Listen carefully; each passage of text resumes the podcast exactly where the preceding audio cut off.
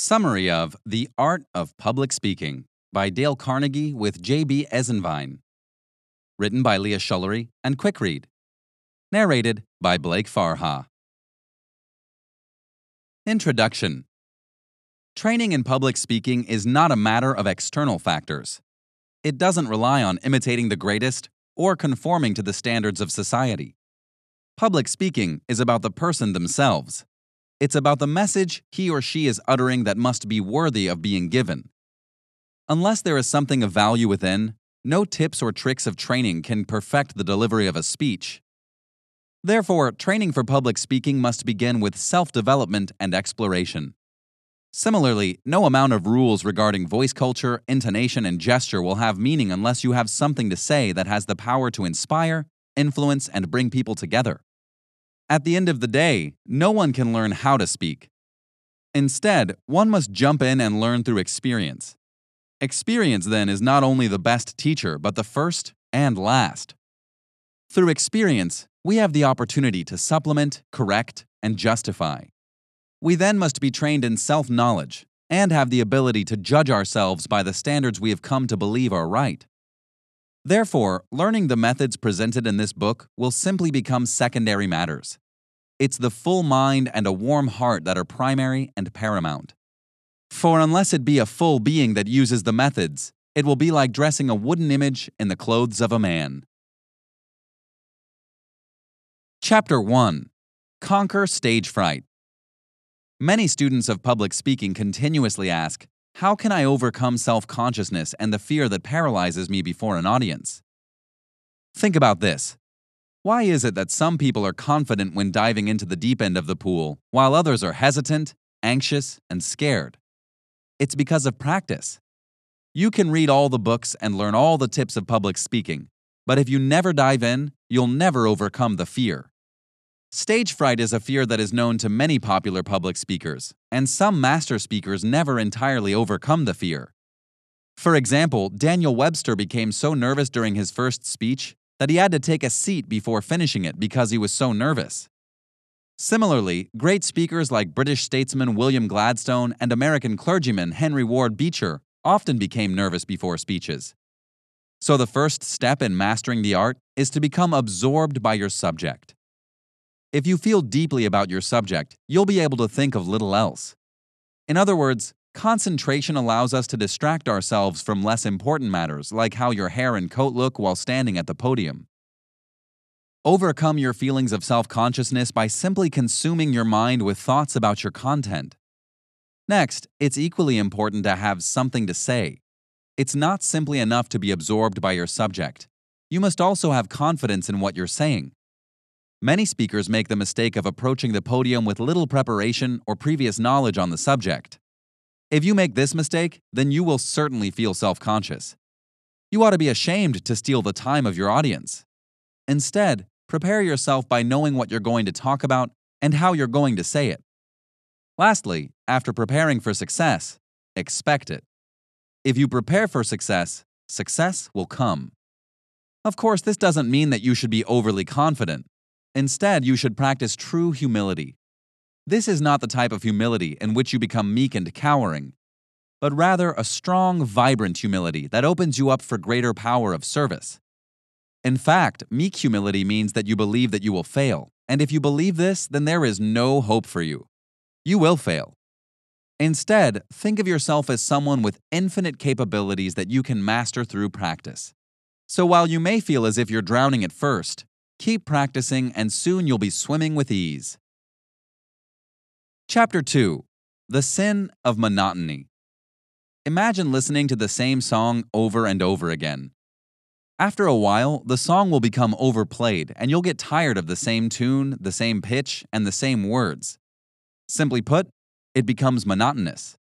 The same can be said of the speaker who gives his speech by droning along in the same volume and pitch of tone and uses the same emphasis, speed, and thoughts.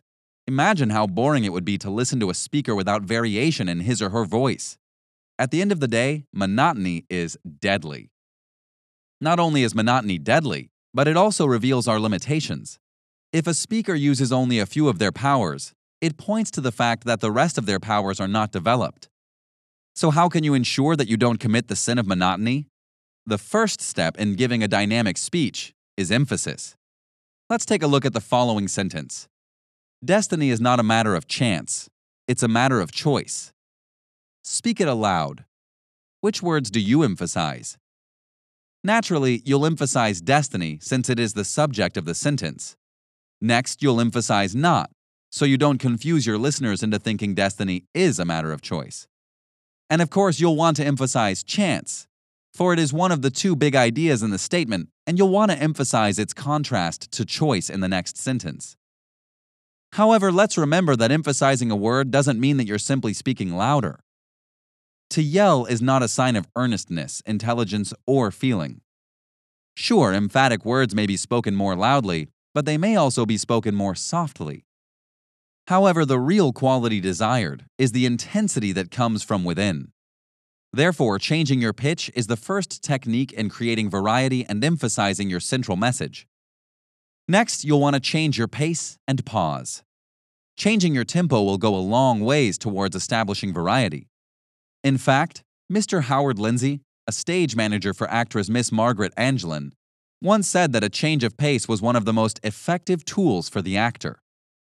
Naturally, we pick up the pace when delivering exciting news and slow down when delivering important facts. And finally, you'll want to incorporate pauses for dramatic effect.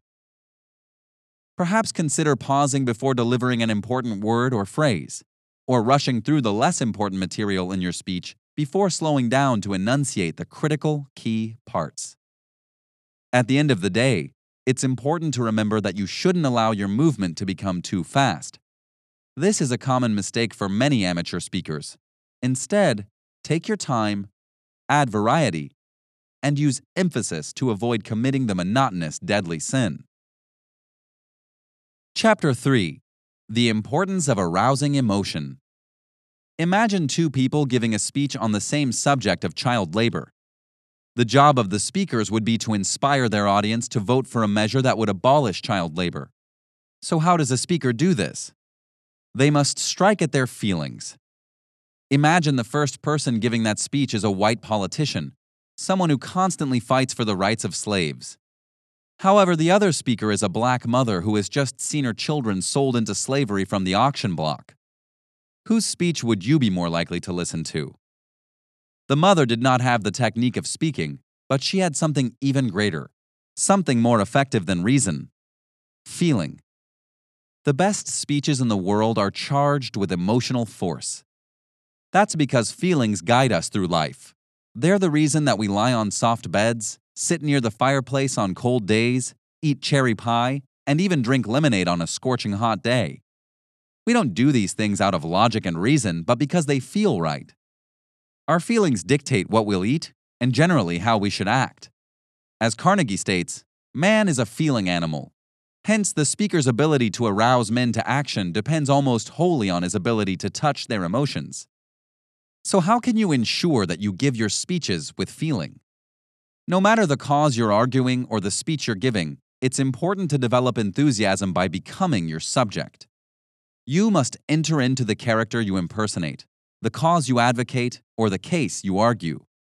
You must enter it so deeply that it clothes you, enthralls you, and possesses you wholly. For example, Emerson once explained that no painter could draw a tree without in some sort becoming a tree, or draw a child by merely studying the face and outlines. Instead, a painter must watch the child and his motions, the same way he would enter nature to draw the tree. This is clearly easier said than done, so, what exactly does all of this mean? Simply put, you must pretend that you're an actor, speaking through your character. Transform yourself into your subject, and you'll be able to inspire both emotion and action from your listeners. Chapter 4 The Importance of Gesticulation. Imagine the tree in your front yard, the one that's not growing how you'd like it to. Every day you fertilize it, water the soil, and let the tree have its sunshine. But still, it isn't growing properly. Obviously, you can't just nail a few branches to the tree hoping that something will grow from them. Instead, it's the inside that matters. Similarly, gestures when giving speeches must be born, not built. But what exactly does this mean? Think about this. The speaker whose thoughts and emotions are welling within him like a mountain spring will not have much trouble making gestures. They will come from within. They will come as a natural impulse. On the other hand, those who simply tack on movements will look much similar to the tree in which you nailed on its branches a simulation. For example, if you watch the same speaker give a speech twice, you'll notice that his gestures are different each time. That's because his gestures are based solely on his emotion, mood, and impulse. However, while gestures certainly come from the spontaneous emotion that you feel, that doesn't mean that you can't practice them. So, to avoid awkwardly gesturing throughout your speech, begin by practicing descriptive, suggestive, and typical movements until they come as naturally as good articulation. You should also try watching yourself in a mirror noting which motions are awkward and practicing them until your gesture change becomes organic and natural. While we're on the subject, let's talk about which movements you should avoid. Do not make short, jerky movements. Instead, let your movements be easy and come from the shoulder rather than the elbow. Of course, don't go too extreme and include too many flowing motions either. Next, you'll want to avoid too much gesture. When we go through a major crisis in life, we rarely go through it with much action. For example, when you hear the news of your close friend's death, you don't just throw your hands up in the air and start lamenting your grief. Instead, you're likely to go sit quietly and brood in dry eyed silence until the shock wears off. Similarly, when giving a speech, too much gesture will seem disingenuous and distracting. So do your best to avoid unnecessary gesticulation. You should also pay attention to the strength, poise, flexibility, and grace of your body. These are the foundations of good gesture. Practice by walking and standing before the mirror to conquer your awkwardness. And if you aren't naturally graceful, practice by dancing, doing yoga, or exercising. The goal is to get grace and poise in your mind. Lastly, keep your facial expressions in mind as well, and be sure that your posture and your expression match the character of your speech.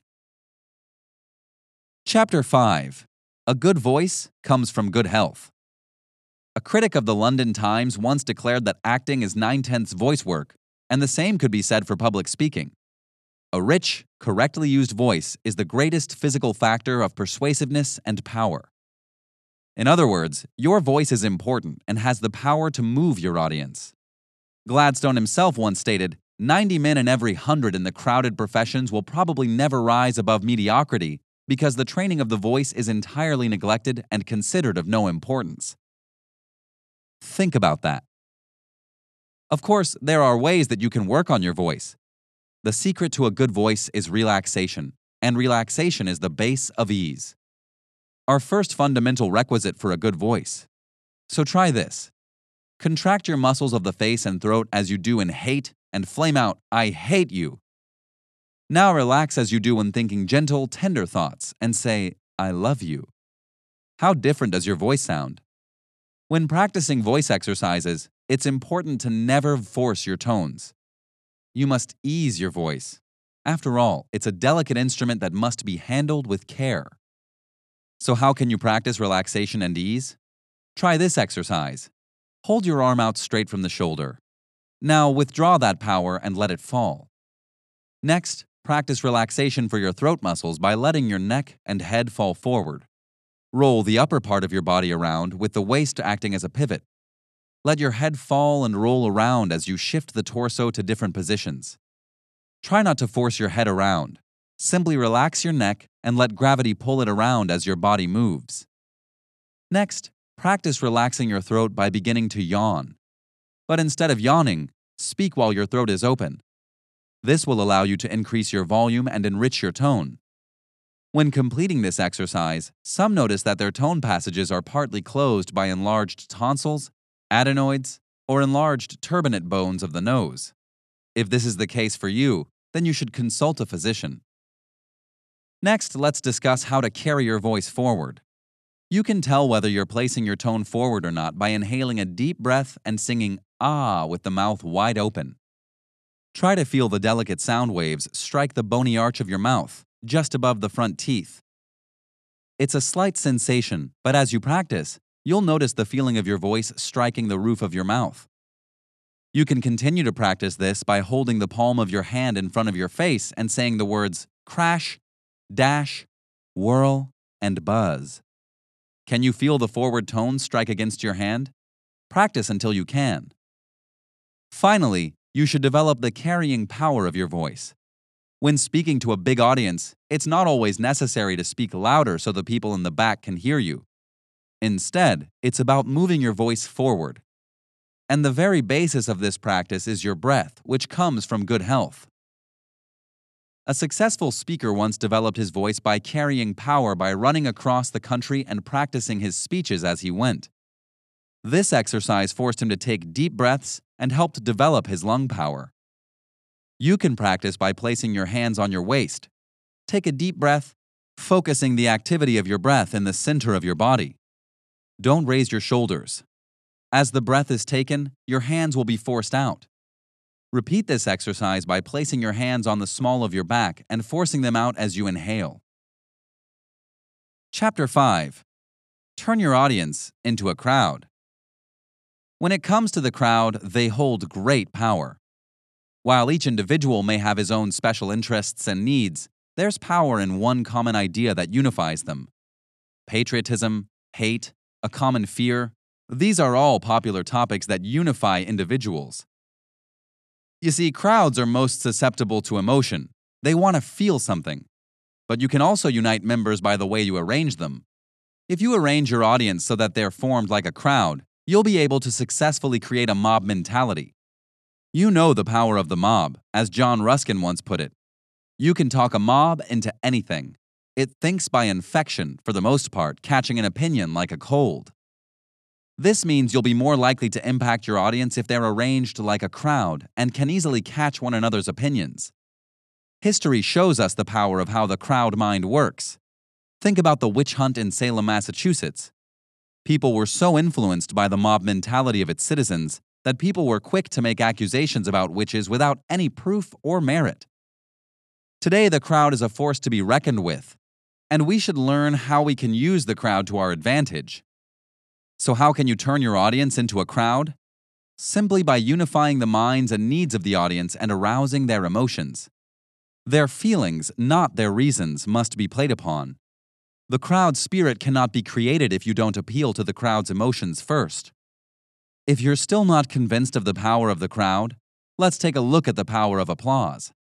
Applause in itself helps unify an audience. For example, once a crowd of people in New York were watching a moving picture and had been applauding several songs. All of a sudden, a simple advertisement for tailored skirts was thrown up onto the screen. Someone started the applause, and the crowd, like sheep, blindly imitated. We also see this today at concerts or movie theaters. If one person in the crowd begins to clap during silence, the rest of the crowd will likely follow. At the end of the day, it's hard to kindle enthusiasm if the audience is scattered over a large seating space with empty benches that separate the speaker from his listeners. Have your audience seated compactly, and you'll find that your message has the power to spread like a contagion. Chapter 7 The foundation of your speech relies on the strength of your arguments. No matter how much practice and conviction you put into your speech, it will fail every time if you're unable to refute the arguments that many might use against you. When expressing your opinion and point of view, there will always be others who see the other side. So before we can become a successful arguer, we will need to think about how we can do two things build up an argument and then tear it down. In other words, you must be able to examine the stability of the structure of your argument so that it may be supportive and sound. It's also important, however, to detect the defects in your argument so that you'll be able to demolish the weaker ones of those who argue against you. According to the author, every argument has four parts the question under discussion, the evidence, the reasoning, and the inferences. If you want to ensure that your argument is strong, you'll need to test your argument by analyzing these four parts. For the question under discussion, you'll first want to ask yourself Is the argument clearly stated? This means ensuring that all the terms in the statement mean the same to each disputant. For example, the meaning of the term gentleman may not be mutually agreed upon. Next, Ask yourself if your argument is stated fairly. Does it include too much or too little?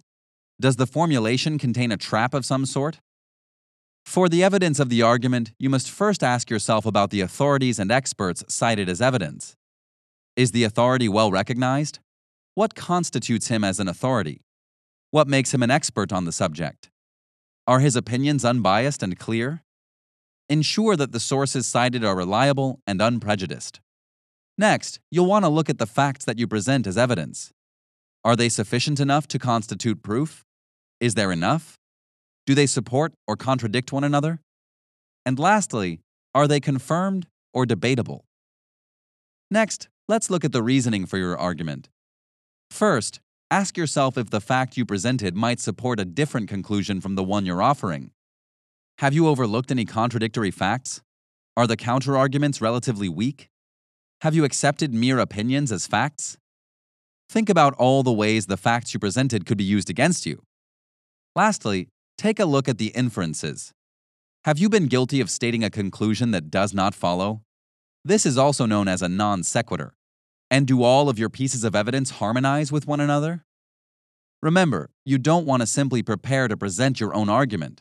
You also need to prepare for all the ways in which others might be able to tear it down. Chapter 8 The Importance of Using Your Imagination. Creating a convincing argument is the foundation for giving a productive speech. However, simply giving a speech that is full of numbers and statistics will surely put your audience to sleep. Instead, you should employ the power of imagination. What exactly is imagination? According to the author, the imagination is either the faculty or the process of forming mental images. So, how can you get your audience to form a mental image? The first step in harnessing the power of imagination is learning how to use figurative language. For example, let's say you're arguing that alcoholism is the number one cause of destroying families' lives. Sure, you could stand before your audience and list off a bunch of numbers and statistics to prove your point, but what good would that do? Instead, use figurative language and create a story. Tell the story of the man who comes home drunk from the bar each day, only to yell at his wife and hit his children. Fill it with figures of speech like similes, metaphors, hyperboles, and ironies. This will likely grab the audience's attention while also keeping them interested in the rest of your speech. Next, you can use your imagination by employing the use of imaging in public speaking. Begin by setting the image of your audience before you while you prepare. While you can't be prepared for every emergency, you can be more prepared by meeting your audience before you actually do. Imagine the mood and attitude toward the occasion, as well as the theme of your speech. Next, imagine the language you will use. Remember that an address without fresh comparisons is like a garden without blooms. So imagine the language and work on it until vividly real comparisons come to mind. Lastly, you'll want to imagine speech delivery. Think about what you'll say, how you'll deliver it, and what types of gestures you might want to use. If you can picture your speech in your head, you'll be less likely to forget something and be more likely to give a successful, convincing speech.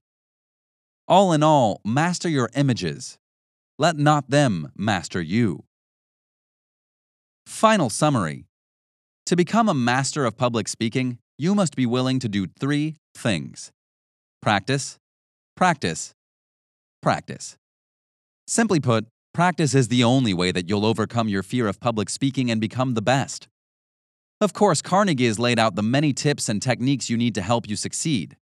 First, you'll want to avoid monotony by using emphasis to add variety to your speech. Next, arouse emotion from your audience and let your gestures flow from the heart. Practice your gesticulation and the projection of your voice through the many exercises Carnegie has provided. Then, you'll want to turn your audience into a crowd by placing them strategically together to help them form a mob mentality.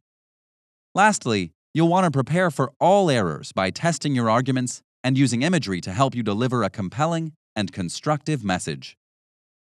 This has been a summary of The Art of Public Speaking by Dale Carnegie with J.B. Esenwein, written by Leah Schullery and Quick Read, narrated by Blake Farha. The End. This audiobook summary was brought to you by Quick Read.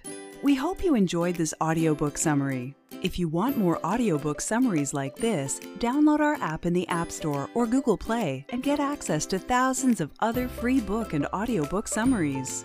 Listen to them while working out or commuting to work and get the key insights of books in minutes instead of hours. Go to quickread.com/app and download our app for free today.